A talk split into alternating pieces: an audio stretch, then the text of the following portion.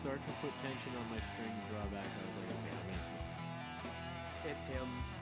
You can look at the horns when he's dead. I'm, I'm in, you know, in the zone. Let the arrow go is perfect.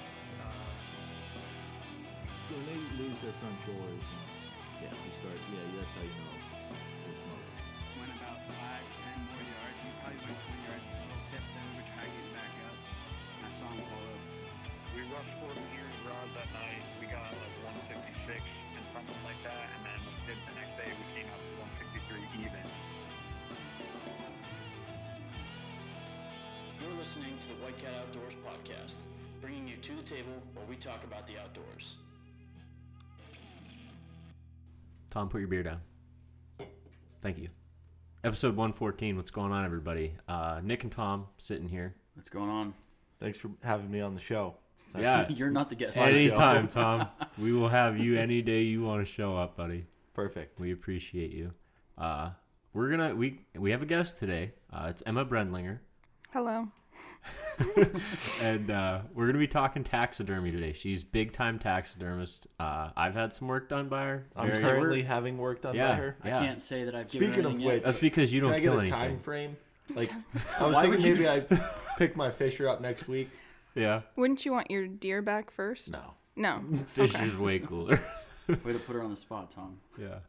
Uh, but yeah, I have not gotten any work to her yet. But like I, I said, you don't kill anything. Um, so I killed a doe this year. You didn't take it to her? Why not? I said when I get a good doe, I want a uh, big doe. This, I right. mean, it was okay. It was like it was a decent doe, like one hundred five maybe. Wasn't a Pope and Young doe. No. Hmm. But interesting. Well, I guess we'll we'll dive right into it, Emma. Uh, Well, yeah, let's, let's just start with where can everybody find you, like on Facebook, Instagram? Where's your social media at? Where can people find you? Yeah, so um, I am on Facebook. You can find me at Brendlinger Taxidermy. And then I also have um, created an Etsy as of recent. Um, you can find it. It's Bees Wildlife Artistry. That's going to be more of my wildlife artistry things like skulls, um, bone paintings, things like that. Oh, you get it, you got into some like um, like. burning or carving as well, didn't you? And yeah, I've done a little bit of both, more so with the burning. Um, I need to get some better tools when it comes for that, so I've leaned... It does look really good, though. Yeah, I've leaned into painting a little more, so okay. yeah, I'd like to build that up.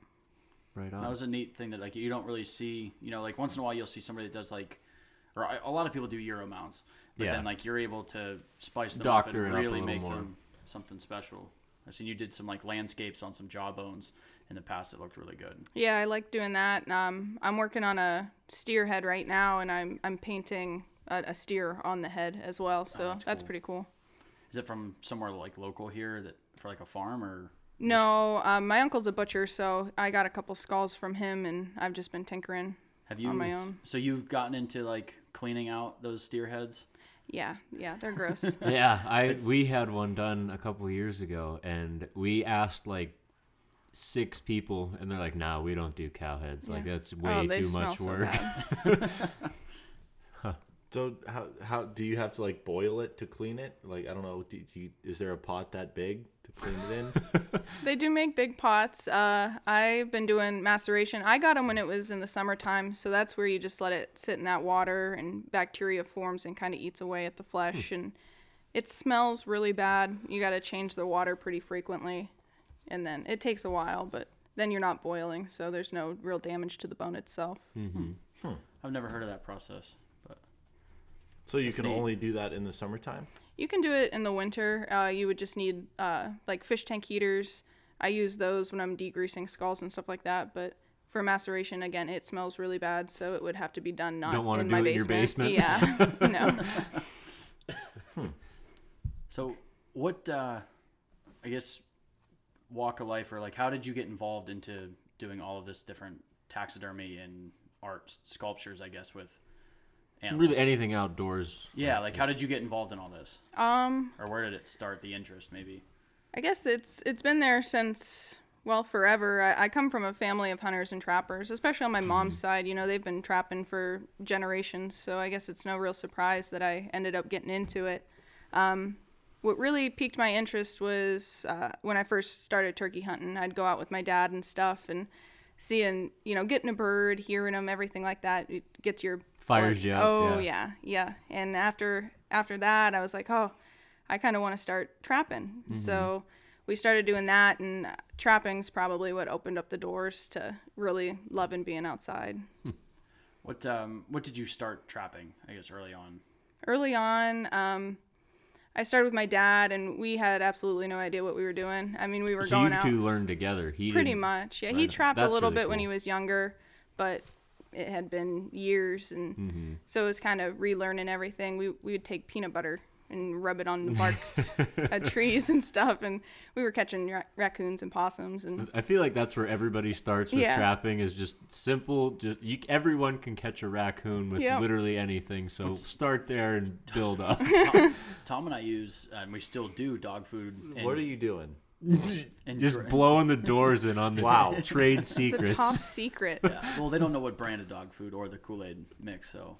I could Kool-Aid. Smack you right now. They'll figure it out. Hot cocoa. That's Hot, the way to go. Look, so just, trade secrets just getting leaked everywhere tonight. Hopefully there's lots of listeners for this one. There will be. um. But yeah, uh, we we started with raccoons and stuff, and uh, I really started wanting to get into water trapping, more of muskrats and beavers, and, and still that's probably my favorite. Uh, I like the marshy Mm. Swamp, swamp gas, you know. Mm-hmm. Yeah, nothing better. Yeah, but yeah, trapping. I, I one of my favorites was learning how to like identify different animals based off of tracks in the snow and the mud. I like that a lot, and learning the different type of habits that the animals have, being able to figure out where an animal is, where it's going to go, get it to exactly where you want it to be, and to step in your trap. I think yeah. that's so much cooler than any hunt. Mm-hmm. Anything else? It's a wild concept to think that like an animal that can go anywhere in the woods, and you're trying to get them to either swim or step on like a tiny little circle. Yeah. And I don't know, it's it's been just, I'm always amazed by it anytime we catch something. Mm-hmm. But I and trappers definitely, like you said, just learning tracks and different things. People that are really into trapping definitely are on another level of woodsmanship, I think, than most other hunters, because they are always paying attention to every track they see. Anytime, like yeah. walking in the woods with my dad, if there is a depression in the snow, he is inspecting it to see if he can catch a critter on that spot. Mm-hmm. No matter where we are, what's going on, what we're doing in the woods, his he's in tune with every little thing. Yeah. We do the same thing. My dad, even, you know, scat too is, is mm-hmm. a huge thing. He, he sees that. He's like, what is that?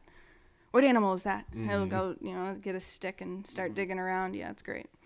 I think uh, while we're talking like marshes and stuff like that, I'm pretty sure you've got the best beaver, like weight-wise, of any of us trapping. I know, I think was it last year, the year before you caught?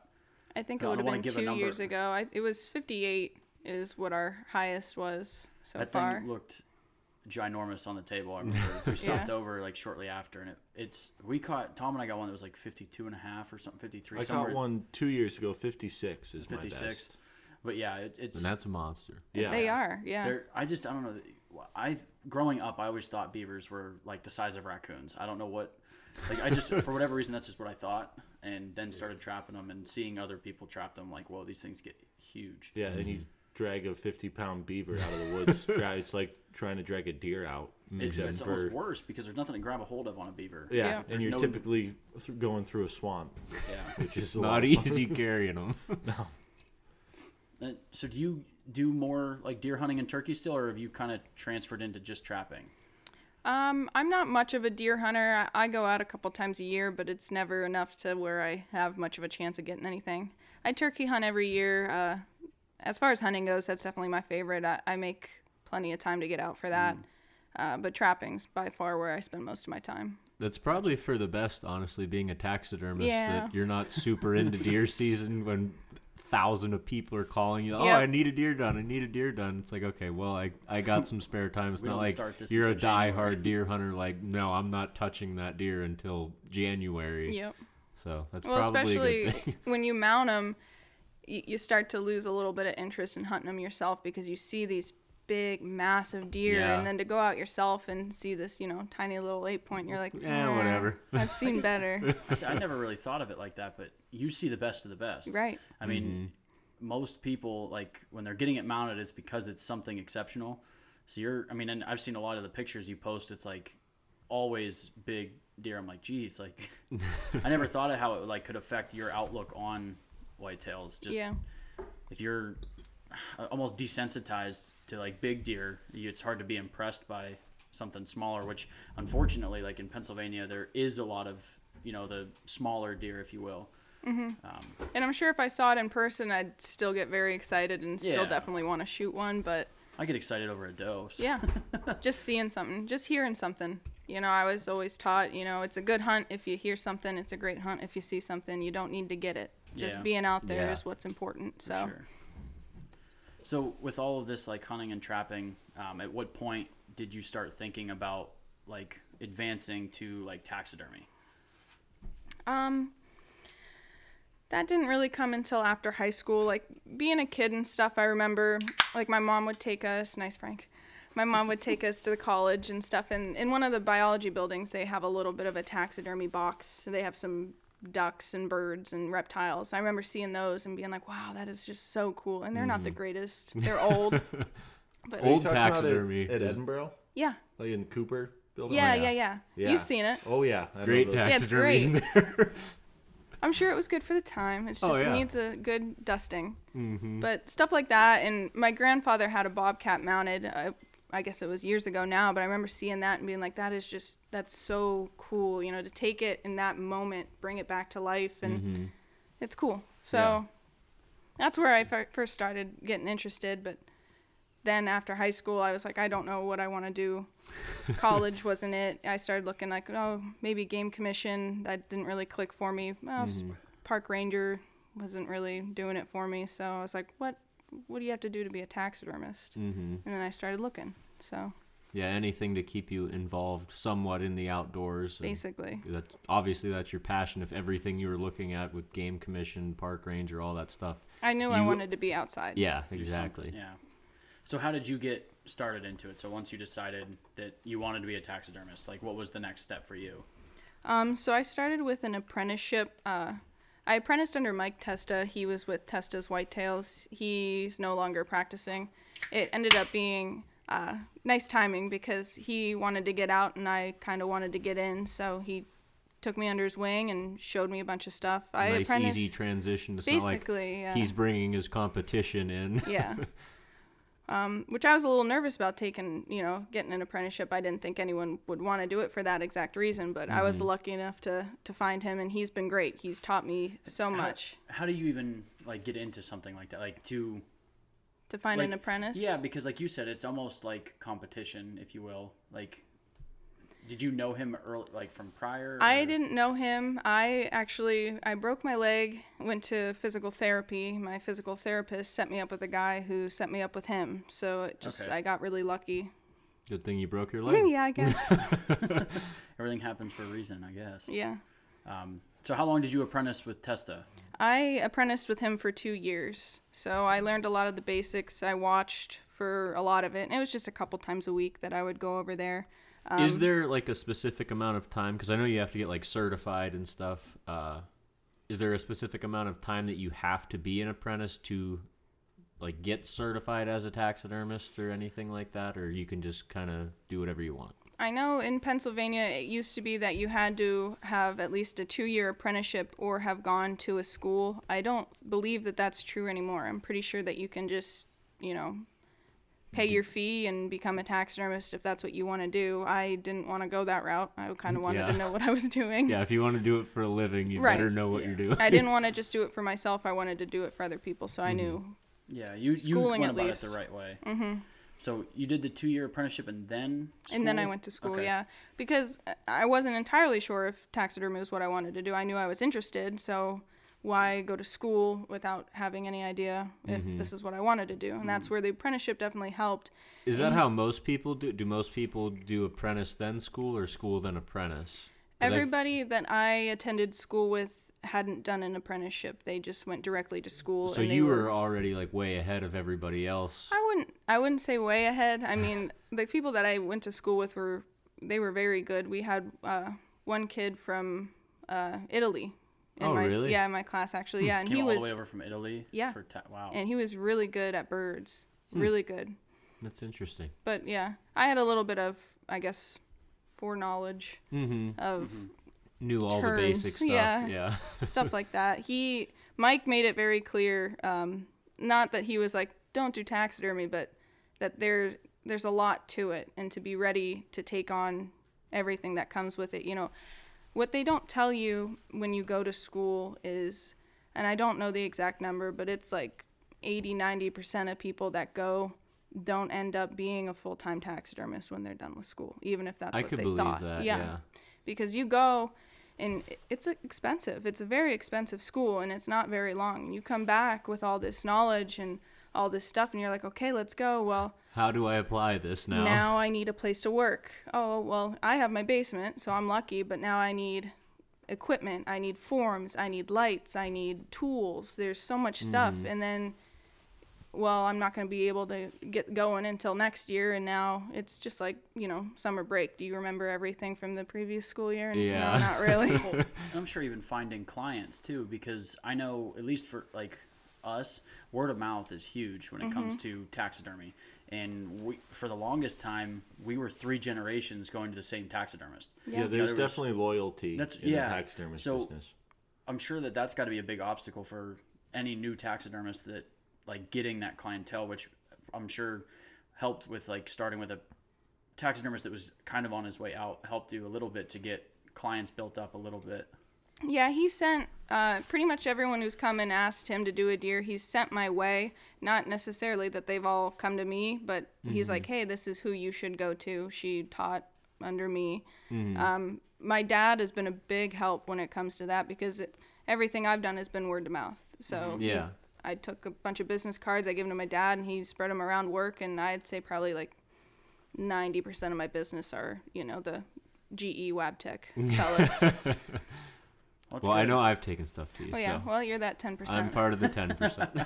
yeah, t- t- Tom and Frank. But maybe soon enough, Nick will be in that pool, too. Probably not. Fingers crossed. yeah, turkey hopefully. Season's coming. Yeah, I'm not afraid to shoot a turkey.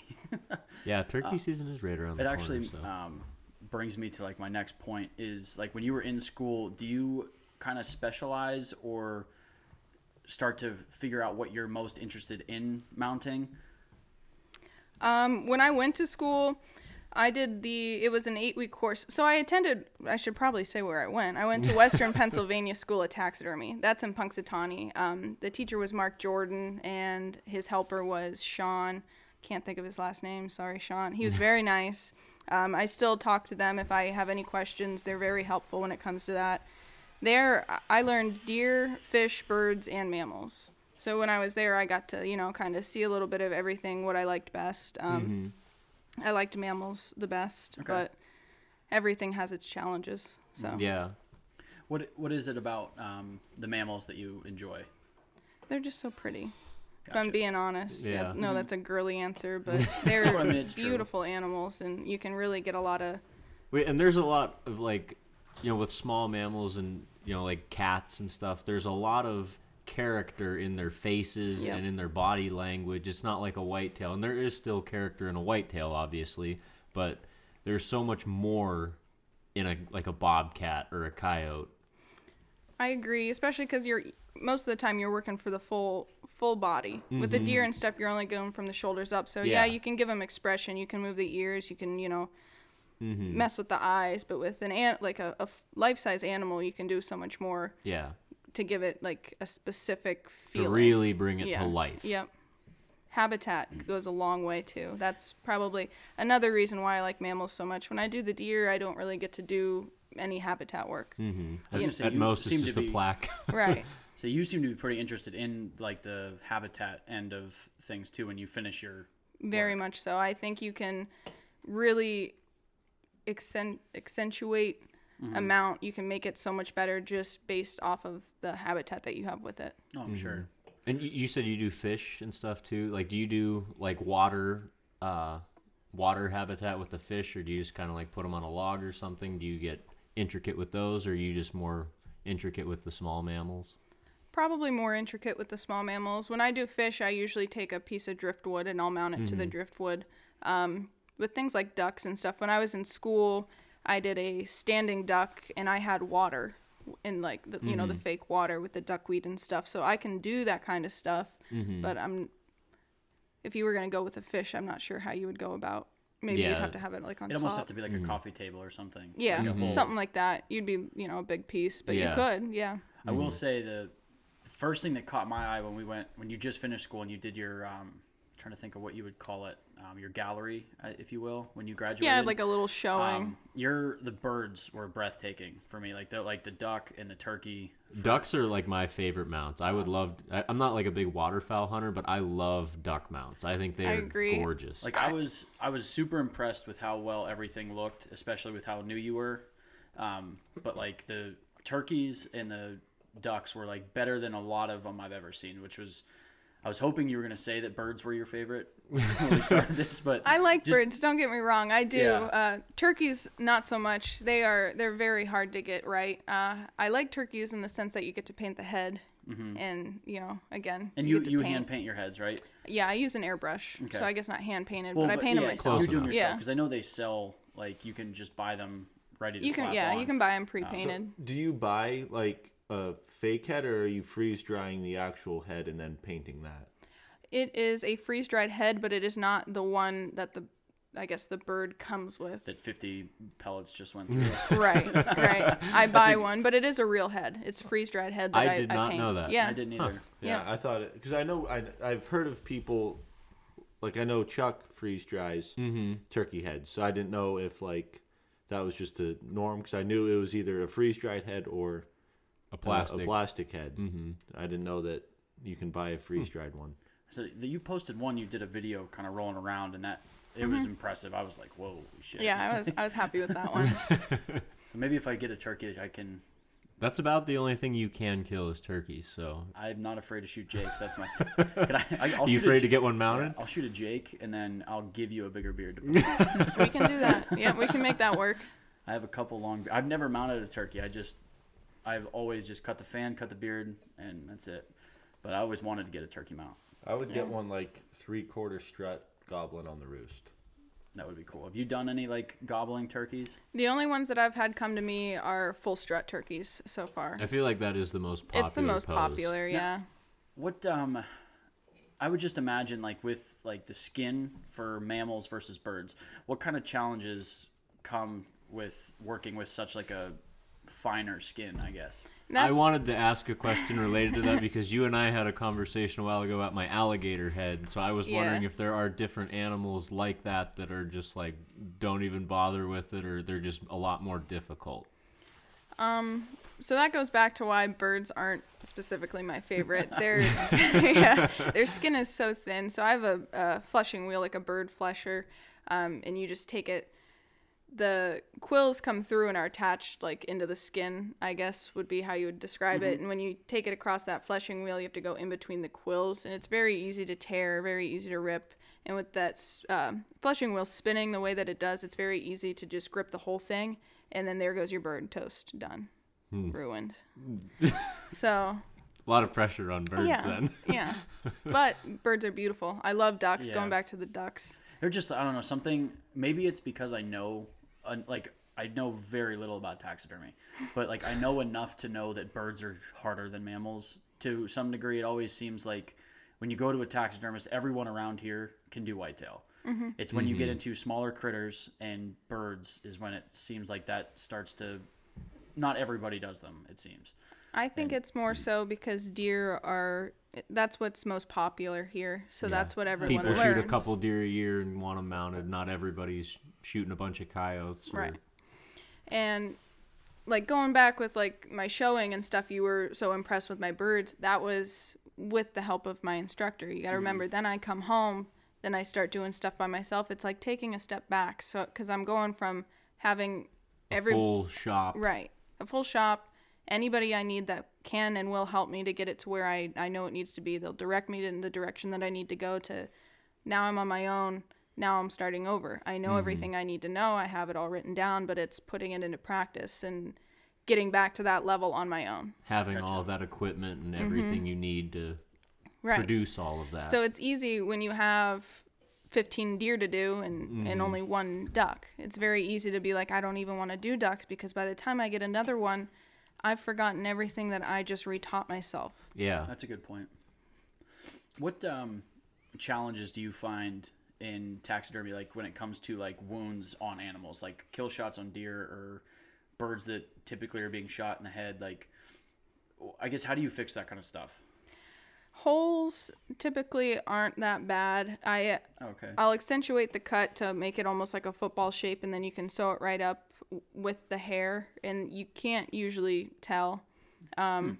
I got two gray fox in this year. They were both shot with a bow, and the holes are probably about the size of a baseball on each one. Like, they're just destroyed. I don't wow. know. How, I don't know what he did. Using guillotine arrows. Yeah, he must. Uh, so that's gonna be.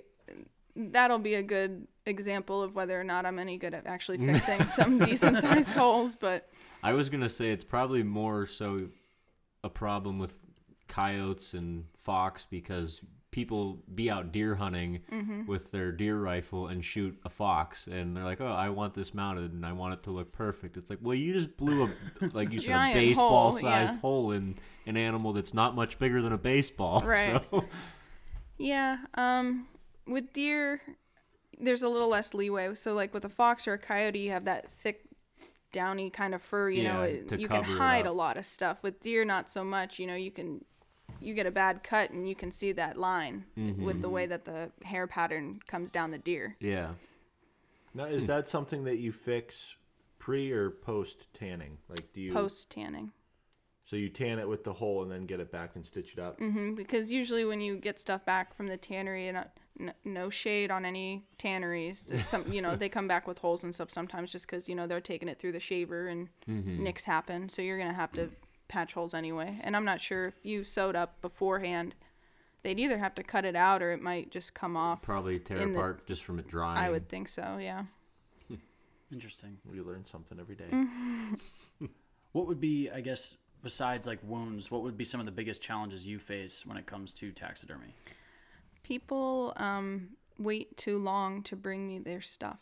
People will shoot a coyote and they'll leave it in the bed of their truck for a week, and then they'll be like, hey, I just got this. Can you do this for me? After it's half rotted. Right. And especially, this is one thing that people should know. Canines especially, they go bad very quickly. Your fox, your coyotes, things like that. They go green so quick. You shoot one of them, you want to get it tanned, not tanned, you want to get it skinned out as soon as possible, because the, the guts and stuff just start eating away at that skin. Okay, so uh, that's what I was going to ask when you said that. When it, you say it goes bad, um, you're saying it'll like, want to slip. Okay, the, okay, so the hide slips. Mm-hmm. Um, and then just for, you probably have a better definition than I do, but for people that don't know what slippage is, what exactly is that? The hair will fall out. Like while... So that's where, yeah, during the tanning process, slippage is when hair starts to fall out. Okay. So at that point, there's nothing that I can really do to prevent that from happening. So the sooner you can get it skinned out in the freezer or to me, the better. Mm-hmm. And we've seen that because we've done Euro mounts for I don't know how many people. That's here why and I quit doing them. Yeah, because people are like, oh, I just killed this Three five weeks, weeks ago, ago yeah. and it's just been sitting outside ever since. And it's fifty-five degrees. Yeah. yeah. Yeah, we've the had, grease oh, just soaking into it. It's yeah. And then it, they get it back, and they're like, well, why isn't it white? I'm like, well, because the brain grease has been soaking into the skull for three weeks. Yeah. Yeah, I'm sure you see it way more than we ever did. But So that what you would say is just...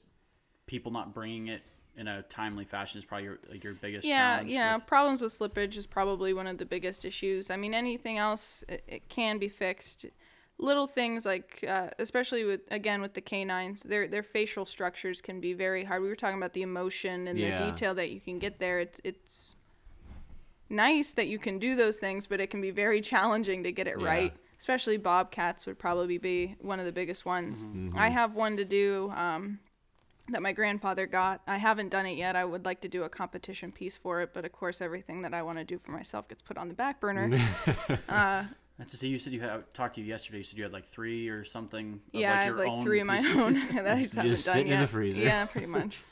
It happens. But yeah, the facial structure can definitely be hard to get. I, I've gone in and redone things three, four times over just to get it to the way I want it. So mm-hmm.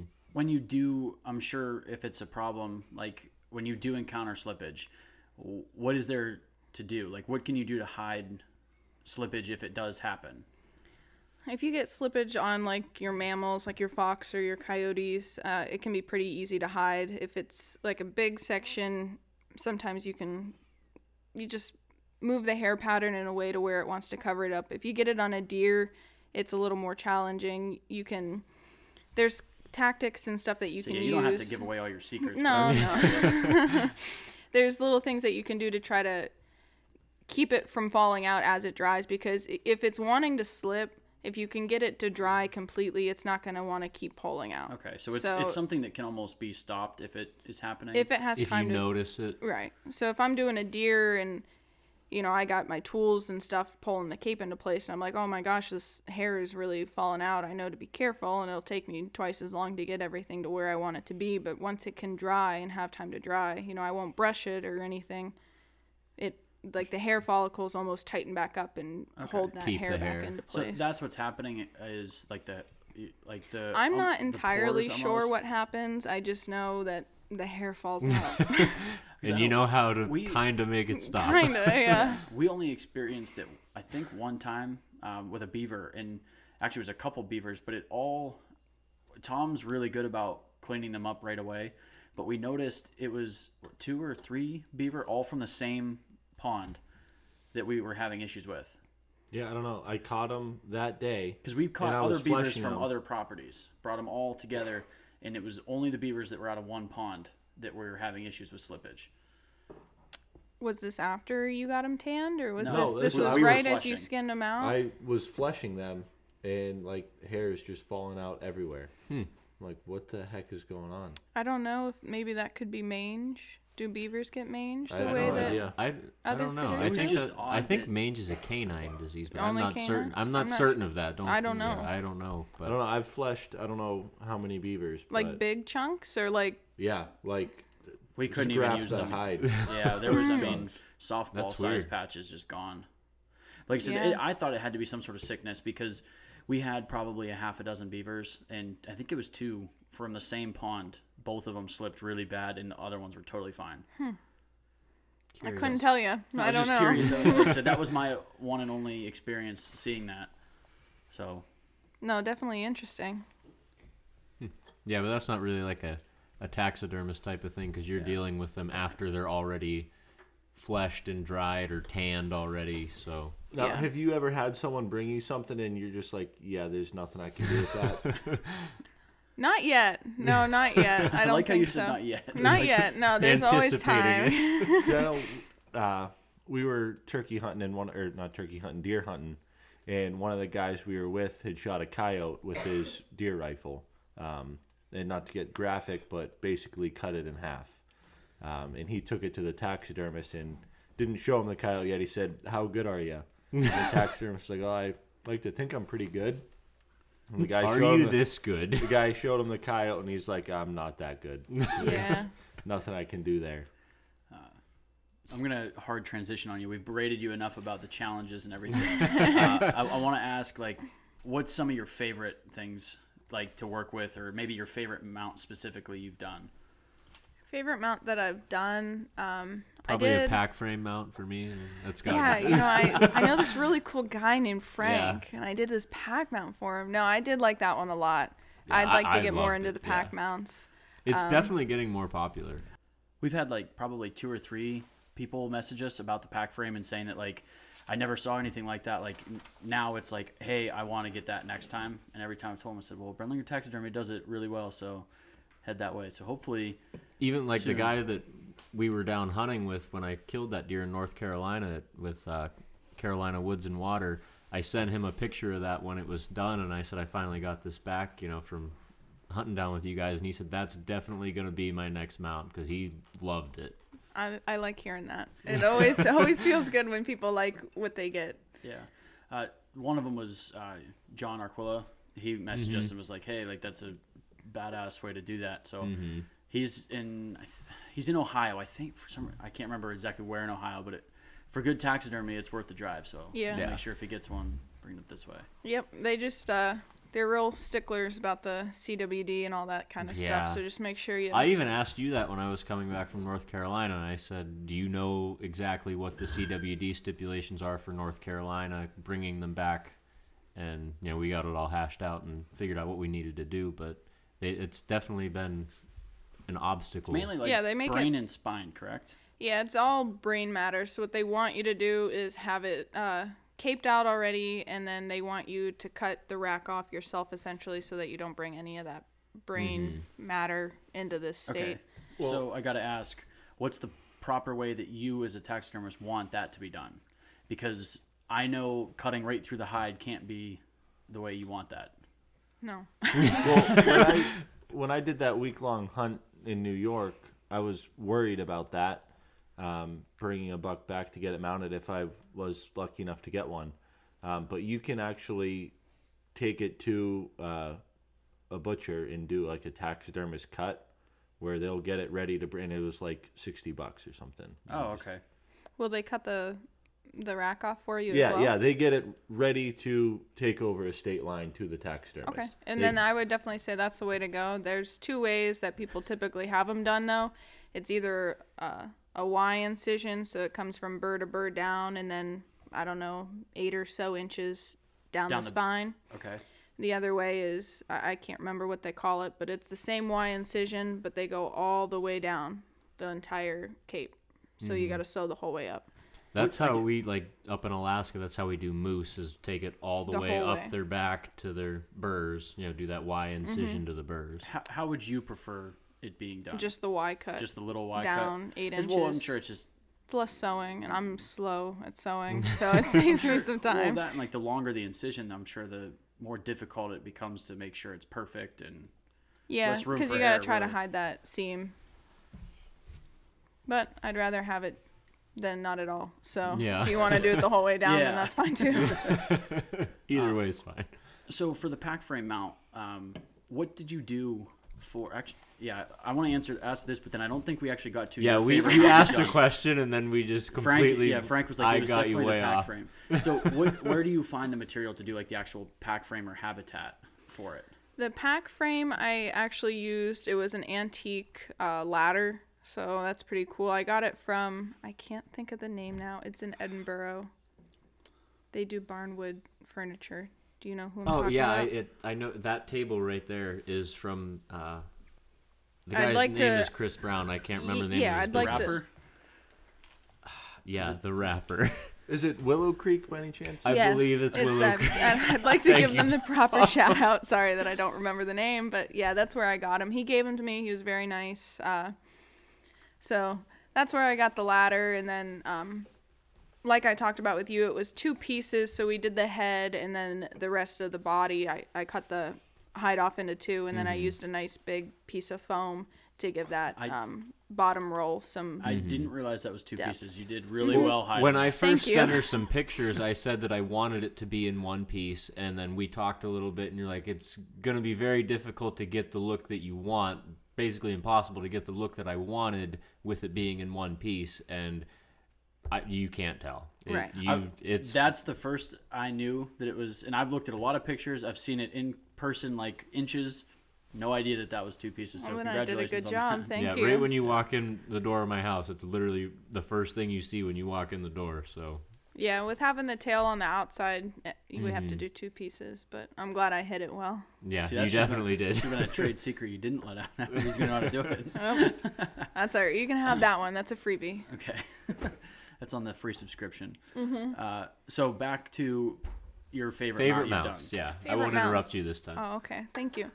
Um, I did my dad's uh, Red Fox when I was at school, and that's probably one of the favorite ones that I've done. Um See, you always throw me off when you crack the beer. I it took is a, distracting. I took an old fence post um, from behind my parents' house, and I mean that has to be over a hundred years old. That fence post, and I bug bombed it and everything like that, so it's nice and clean. I incorporated that into the habitat, and he wanted open mouth, so we went that way, and uh, we used some extra pheasant pieces, some wings and stuff like that in the mouth. I, I just think that came out really nice. Oh, so you have it eating a pheasant? Mm-hmm. That's cool. As it's, it's walking. It's really so impressive. It's, yeah. That's awesome. It's one of my favorites. And then um, I did a life-size black bear mount as well. It was a probably like a four foot bear, so nothing like gigantic, but mm-hmm. enough to where I was like, oh, okay, this is big. uh, he was laying on a log, and then when he got sent home, the guy actually had a honey, you know, like a beehive, and he oh, attached yeah. that onto it. It was pretty cool, but I That's liked awesome. doing that a lot too. It was cool to do a bear. Was that your biggest like single yeah piece that's you've the done? biggest thing I've done so far. Would you do you like doing bigger stuff like that, or do you prefer like the smaller animals?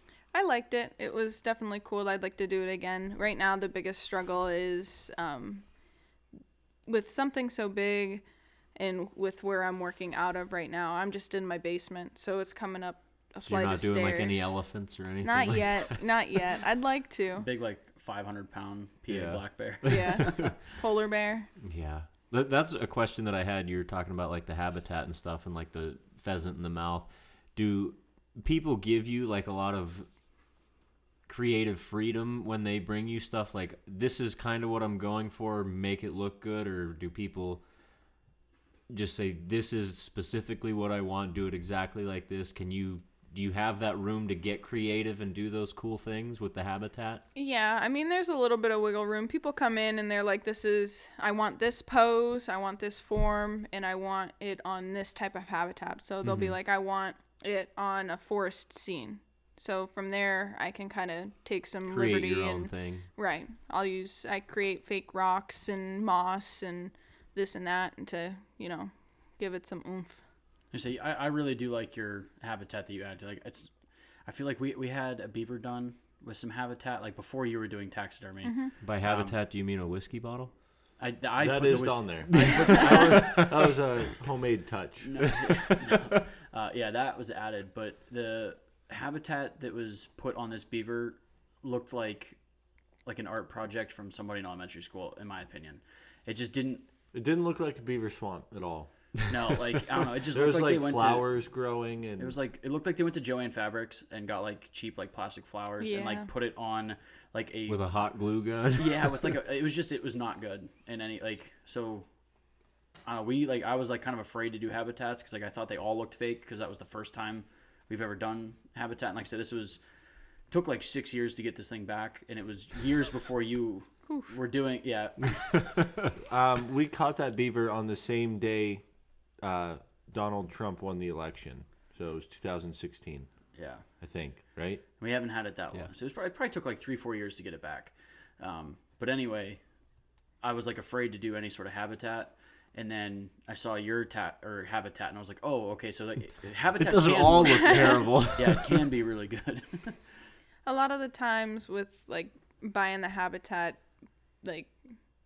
Decorations, I guess, mm-hmm. you know, like the fake flowers and things like that. You got to be careful about where you get them from. You can buy them right out of the magazine, but man, they are so expensive. Yeah. It is, it's crazy what they charge for some of that stuff, but it's quality stuff. Mm-hmm. So, you, you know, you kind of got to pick and choose where you, where you spend your money. Yeah. I guess that's another thing I wanted to ask too. Like when it, taxidermy is expensive. Mm-hmm. Anybody that does it knows like, or anybody that, well, one that does it professionally or that takes animals there knows that it's expensive. Is that how often do you run into like that being a problem? Like, because you have to charge what you have to charge, you know, like you have to make money and it's an art form. Like, how often do you run into like where money's a limit to not allow you to do things that you I've think had, should I've be done? I've had people not come to me because they think I charge too much. Yeah, and that's completely fine, but. Uh, I keep myself at a, a price where I think it's reasonable to where my skill level is at, but mm-hmm. I still it's still my job. Yeah, you so, got to make money off of it. You're and, not hurting for work either.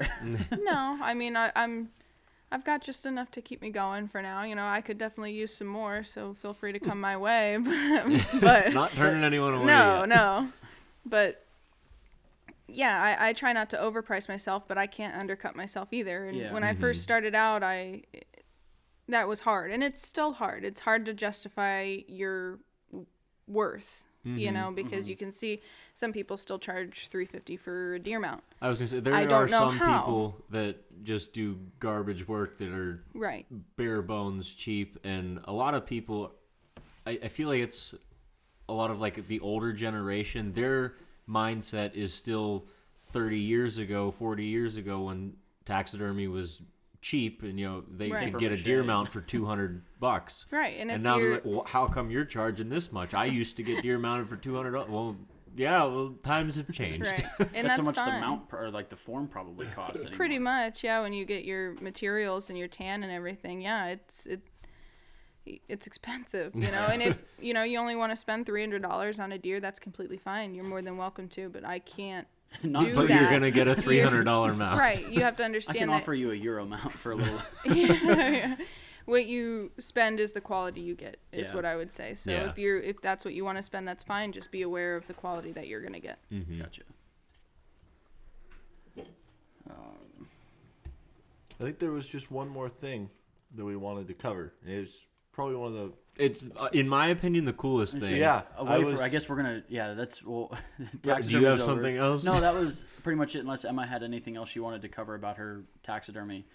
Um, as far as taxidermy goes, not too much. I'm getting more into the artistry side of things, so more skull work and things like that. I'd like to start getting into sewing pelts, pillows, blankets, maybe garments. So. That would be if you, I would amazing. love if like, you did that. Making yeah. stuff out of, like, purses and whatnot. Maybe eventually. Why would you make it out of the purse when you want to make something? Making purses. He said make of... it out of I, purse. I know what he meant. He wants you to make a deer out of a purse. Yeah, that's not a bad idea. It's See how like good you really market. are. Yeah, um, actually, because there's like nobody doing that. No, not really. Um, and with, you know, pelts at an all-time low, I, I see a lot of people getting their stuff tanned rather than selling at the market. Yeah, no doubt. And I, yeah. I don't blame them, but that's causing the tanneries to be extremely flooded, which then in turn means that I don't get my stuff that's back. Probably mm-hmm. way bigger for, lead times. Yes, exactly. So that's why you're seeing, not just with me, but a lot of other taxidermists, I'm sure, their their out time is being extended. It's not just because it's, they're backed up. It's also because they can't get their stuff back. Yeah, it's not them, it's the tannery right. that's slowing the process down. Pretty Eventually, much. Would you ever want to work towards tanning your own hides? I wouldn't mind. Uh, I'd like to, uh, but again, it's just space. I'd like to mm-hmm. get a building, a separate building built where I could have a little shop front in the front where I could do my artistry side of things and mm-hmm. maybe some traps, lures, things like that, and be able to work out of the back. But right now, it's just not in the cards. Mm-hmm. So, but getting back to the pelts and stuff, yes. Just keep an eye on my Etsy is pretty much what I wanted to say. I think the end of March, beginning of April here, I'll have a little more uh, inventory of things for mm-hmm. sale on there. So, right are you on. are you taking um, like if say somebody shoots a doe, mm-hmm. um, are you interested in getting like doe heads sent to you for that purpose to like decorate them or? Um, I'm sure like a big part of this is you want to see a little bit like you want to see less waste with animals. Mm-hmm. Like, so are you at a point where you want to start collecting jawbones or heads from people that aren't typically going to do anything with it? Right now, I'd say I'm at a place where I'm getting quite a bit with friends and family. So okay. to start having other people reach out, it might be a little bit much. Feel free feel free to reach out. Uh just be aware I might not be able to take everything in. Gotcha. Just because of limited space. Mm-hmm. Yeah, that's fair. Makes sense. I'm sure you have to have a lot of freezer space. A lot of freezer space. Yeah. I've only got one freezer right now, so she's filling up. Oh, I bet. Okay, yeah. so are, are yeah, we moving? Because I, I re- I've been taxidermy adjourned. Okay. You caught an otter the other a P A otter. We I did. A Northwest P A otter. We just got a, a season for otters. Mm-hmm. Is it how many and years have you have we had a season? This is the second second season. Year. Yeah. Okay, I was gonna say I yeah. knew it was very recent. Yeah, and I, I just want to, I want to hear about it. I want to hear about start, it. Yeah, I guess start us from what got you interested in wanting to trap them, and then yeah, take you us said through. You're super interested in water sets earlier, so obviously that got you going into otters when we had a season. So yeah, take us from the top. From the from the top. From okay. The top. Um. I guess I don't really know where to start. We, we've liked water trapping forever. Mm. It's been our favorite. We found this spot. We were kind of seeing some signs and stuff, and we weren't really sure if they were in there or not. And we were beaver trapping, everything like that. Didn't see nothing. Then uh, we pulled out, and then otter season came in. We're like, okay, well, we'll go back down in there, and we'll take a look around. Poke and, around, yeah. Right. Everything was frozen over at that point. We're seeing tracks and stuff, and we're like, there's got to be – they have to be otter tracks. Mm-hmm. Looking yeah. and I'm assuming, I've never seen an otter track, so I'm assuming is it different – like a lot different than a beaver, or oh. I mean, sorry. Go ahead. No, go ahead. No, Tom's about no, no. to call you an idiot. I don't know. An, I've never seen the foot of an otter, so I'm just. Go ahead. No, no, Tom. Best, I'd like no, you it's to. Best I don't see.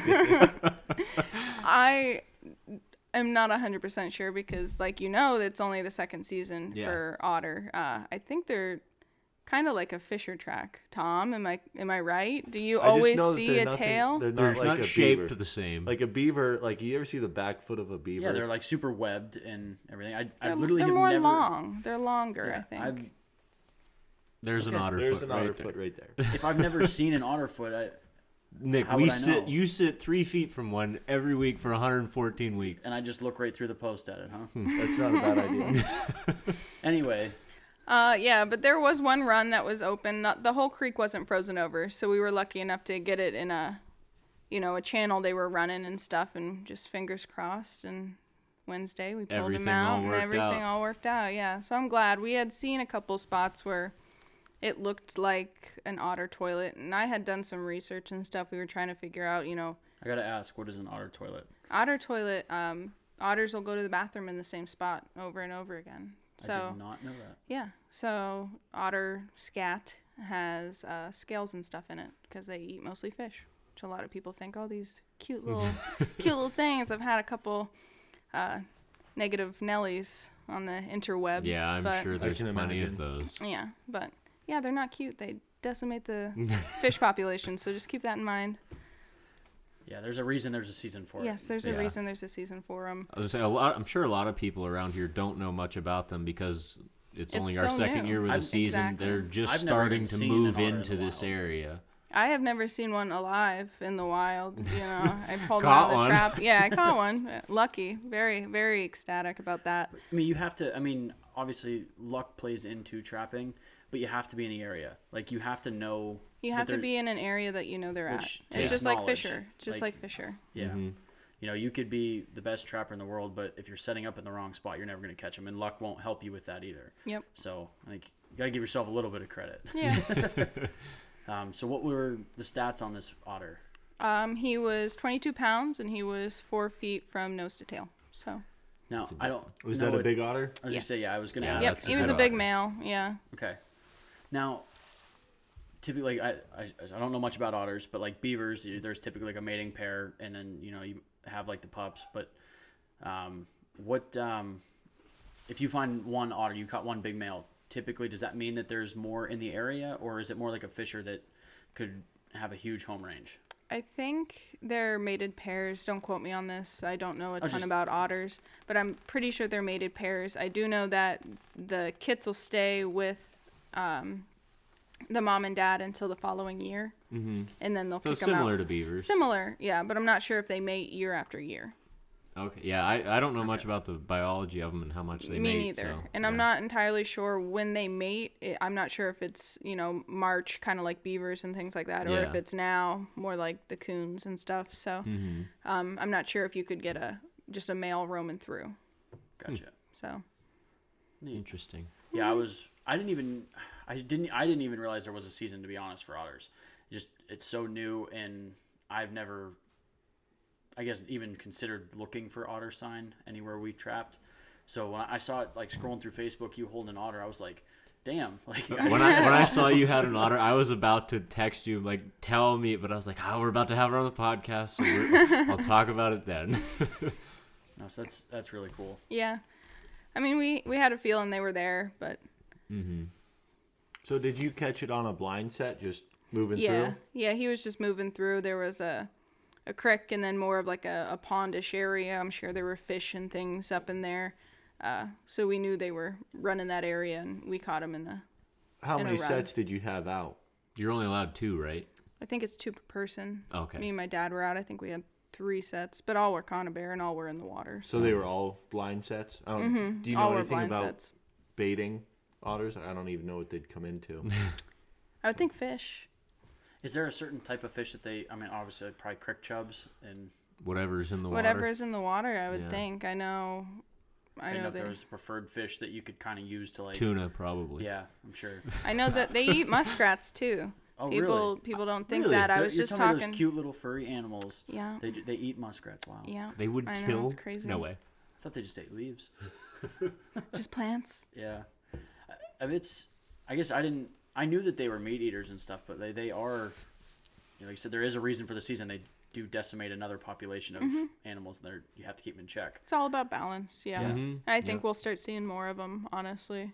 I'm sure, yeah, because that's... trapping is, I feel like it's almost like a dying yes. art, if oh, you will. Absolutely. So even though they're opening up an otter season, I can't imagine a ton of them are going to be...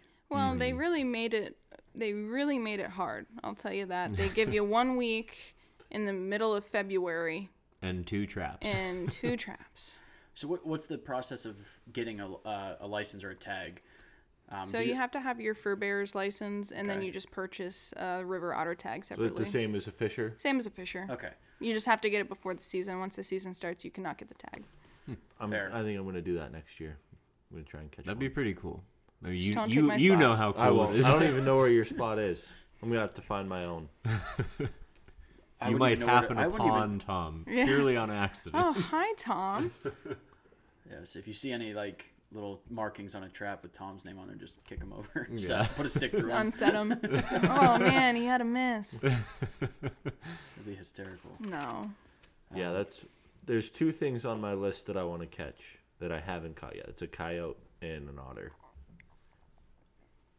Yeah, we did good with coyotes this year. That, you were saying you caught five? Yeah, we caught five this year. Um, we caught five. All in foot traps?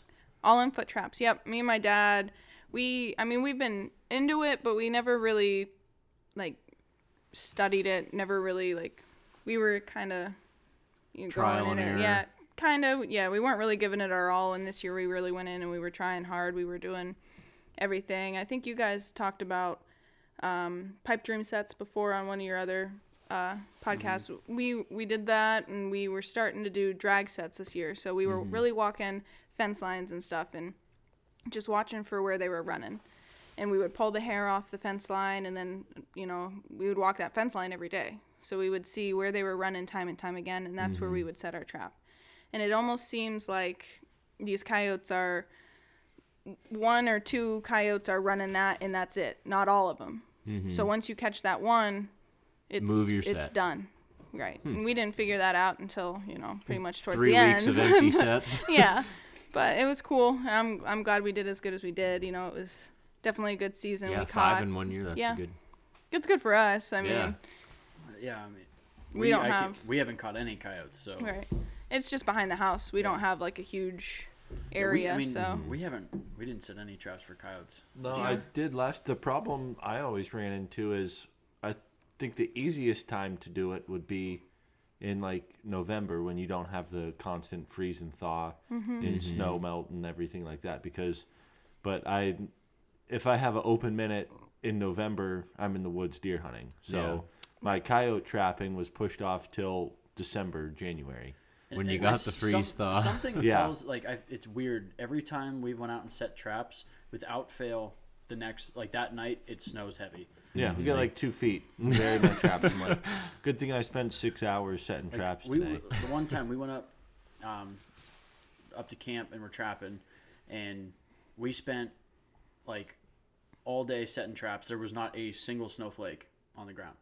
Woke up the next morning to two feet of snow, and like everything was totally... Forecast said like one to two inches. I'm like, I can handle a light dusting. Mm-hmm.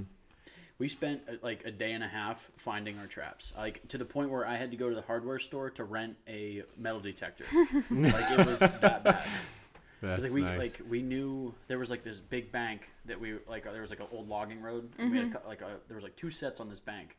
We found one and could not find find the other. Yeah. But That's we just had best. really bad luck trapping them. But it just like Tom said, we wait pretty late into the season and mm-hmm. makes it tough. But you start too early, and they're not really... Yeah, you're catching them for their fur, so you don't want to... Right, they're not prime yet, and they're mm-hmm. not really hungry. They have yeah. they have food. They can find what they want, you mm-hmm. know? It's yeah. when you get cold out that they're like, oh, okay, Anything I'll eat this they can take. old, gross carcass. Yeah. But I like I like when it's still warm. It's more fun that way. Oh, I'm mm-hmm. sure. Every, that's why we like archery season so much better than rifle. Yeah. Part of it, there's a lot of reasons. I yeah, there's archery. more than one reason, but, but one that is big, one of them. One of the big reasons is, you know, you can be hunting and it's sixty degrees outside or fifty degrees, sunny. Mm-hmm. In a t-shirt. Pretty yeah. much, yeah. Mm-hmm. Yeah, there's been, yeah, certain days I'm in a short sleeve camo shirt. um, so is there anything you want to cover before we sign off here?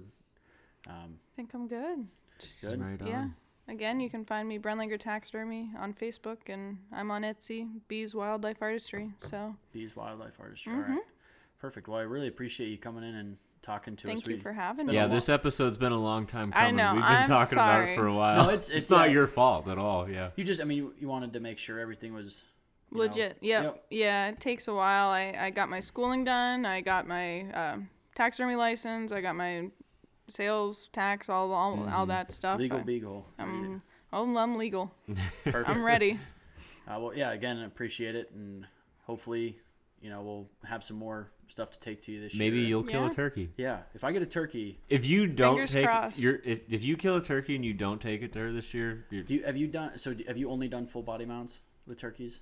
Like have you done you like, get a shoulder I mount did, of a turkey? What the hell are you talking about? I've seen those before. They do look kind of cool. I did a it was the fan and the uh, beard and the feet. I okay. did that for a kid, and I know you can do them with the wings as well. He didn't want them on his, but you can do them that way. So there was like a, almost like a plaque mount, but for a turkey. I feel like I just, I'll give you just reasons to practice new things. Like I know like Frank kind of did that with his, uh, with the pack mount, you know, we knew you never did one, but it was like, hey, try and I this. wanted one. So. so I'm like, maybe I've always thought it'd be cool to do like a gobbling turkey on a perch. Like maybe mm-hmm. we'll practice with that. There we go. I'm in. I got one more question now that we brought that up. yeah. Uh, so when you, you get the freeze dried heads, mm-hmm. are they movable? Or like, so like if you buy a head, well, what I'm getting at is like when you buy a freeze dried head, are you, do you have to like specify what it's going to be used for? Like it's going to be full strut versus gobbling. gobbling. Yeah. Okay. That's yep. all I was They're curious stiff. about. Oh, you're asking if she can manipulate the head. Yeah. Like I didn't okay. know if when she gets a head to use, it's like, she's got like a barrel of them and she can use it for gobbling or gobblers or like a full I, yeah, strut, I feel but you. you have to order them specifically, specifically for the style. For the, amount. the, okay. Yeah. I, I kind of figured that because freeze dried. I have a snake that's been freeze dried, mm-hmm. and it's you're not, not moving it. Yeah, no. I just didn't know if there was some. Okay, that's all I wanted to talk about then.